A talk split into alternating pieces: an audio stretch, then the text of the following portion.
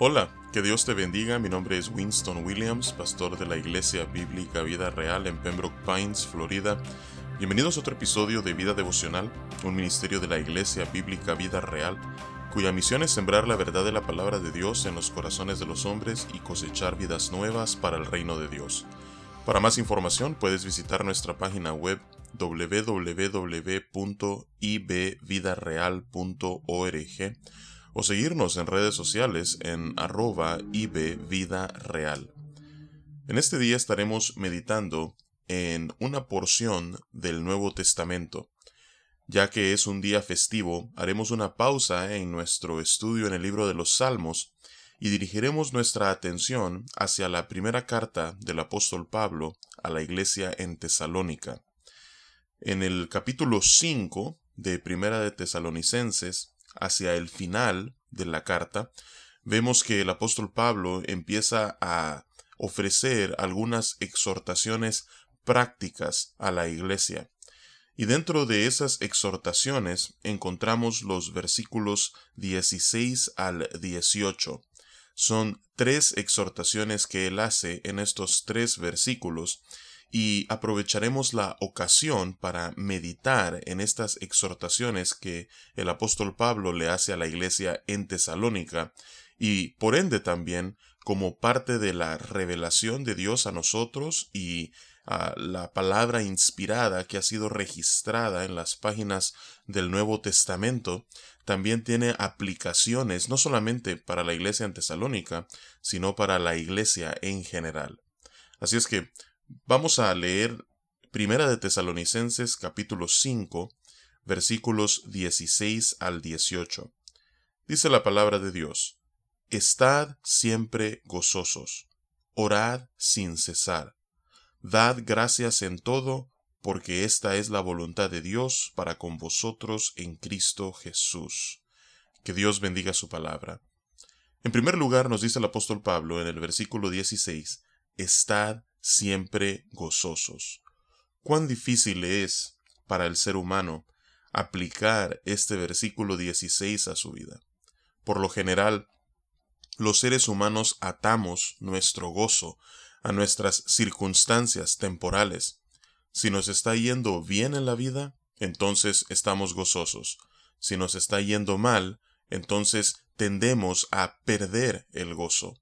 Y así podríamos pensar en varias situaciones que nos roban el gozo a cada uno de nosotros. Pero aquí el apóstol Pablo le está animando a la iglesia que ellos deben de vivir con gozo en sus corazones, no solamente cuando les esté yendo bien, sino que dice estad siempre gozosos.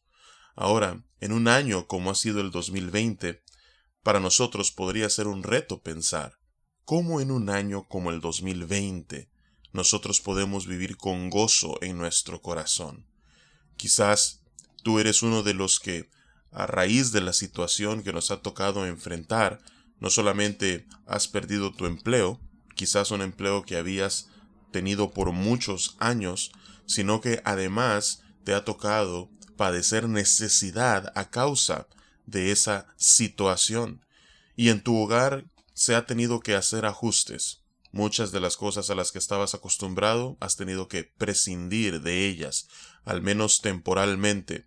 Y para ti quizás es difícil pensar en cómo en una situación de escasez, en una situación de dificultad, tú puedes tener gozo en tu corazón. Pero aún así, a pesar de las dificultades, el apóstol Pablo aún nos anima a cada uno de nosotros a estar siempre gozosos. Lo que es más, en la carta a los filipenses en el capítulo 4, Pablo le dice a la iglesia en Filipos, regocijaos, otra vez os digo, regocijaos. Vuestra gentileza sea conocida de todos, el Señor está cerca. Ah, por nada estéis afanosos, dice el apóstol Pablo, si no sean conocidas vuestras peticiones en toda oración y ruego con acción de gracias. Y la paz de Dios, que sobrepasa todo entendimiento, gobernará vuestros corazones y vuestras mentes en Cristo Jesús. cuando Pablo escribe esta correspondencia a la iglesia en Filipos, Pablo se encontraba preso. Ahora, uno se podría pensar, ¿cómo puede ser que el apóstol Pablo, bajo circunstancias precarias, desde una cárcel, pueda animar a la iglesia en Filipos a sentir gozo? Porque Pablo había descubierto el secreto de una vida llena de contentamiento. Pablo había eh, descubierto el secreto, que tal como le dijo nuevamente a la iglesia en Filipos en el capítulo 1, versículo 21, para mí el vivir es Cristo y el morir es ganancia. A pesar de todas las situaciones que lo embargaban a su alrededor y las dificultades temporales que estaba enfrentando, había algo que no cambiaba, y eso era que él ahora estaba en Cristo Jesús y todas las implicaciones que eso tenía para su vida eran la causa inamovible de su gozo continuo. Y así entonces él podía animar a la iglesia desde ese lugar de gozo, gozo que no puede ser alterado ni robado por nuestras circunstancias temporales porque no dependen de ellas, es desde esa posición que el apóstol Pablo puede animar a la iglesia en Filipos a que puedan regocijarse en el Señor. Y es ese mismo gozo que motiva al apóstol Pablo a animar a la iglesia, a decirles, ¿saben que Estén siempre gozosos. Y en medio de, de ese gozo, él les dice en el versículo 17 que oren sin cesar. Es decir, si hay algo que podría ser causa de aflicción, que te podría tentar a perder el gozo, entonces en lugar de ceder ante esa tentación, entonces ve al Señor en oración. Volvemos, e, es algo similar a lo que le dice a la iglesia en Filipos en el capítulo 4. Les dice, eh, regocíjense en el Señor y si hay algo que está robándoles la paz, entonces llévenselo a Él en toda oración y ruego con acción de gracias.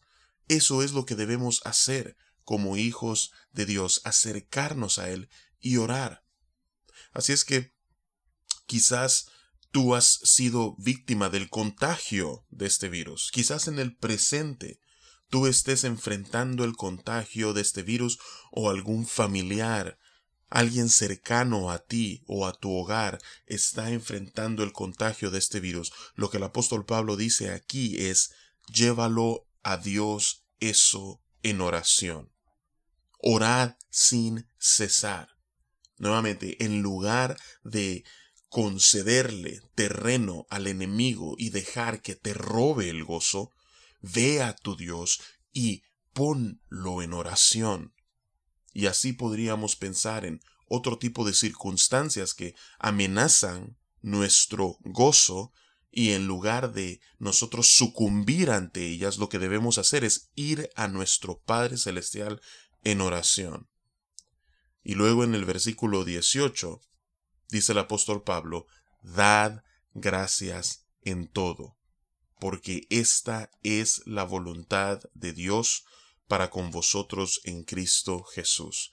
Debemos vivir con un corazón agradecido, no solamente nuevamente por los tiempos de bonanza, sino aún por los tiempos de escasez, no solamente por los tiempos de salud, sino aún en medio de la enfermedad, no solamente cuando a quienes nosotros queramos esté sentado en la oficina oval en Washington, D.C., sino aún cuando el candidato por el que nosotros estábamos ah, esperando que pudiese ganar no lo esté, o viceversa.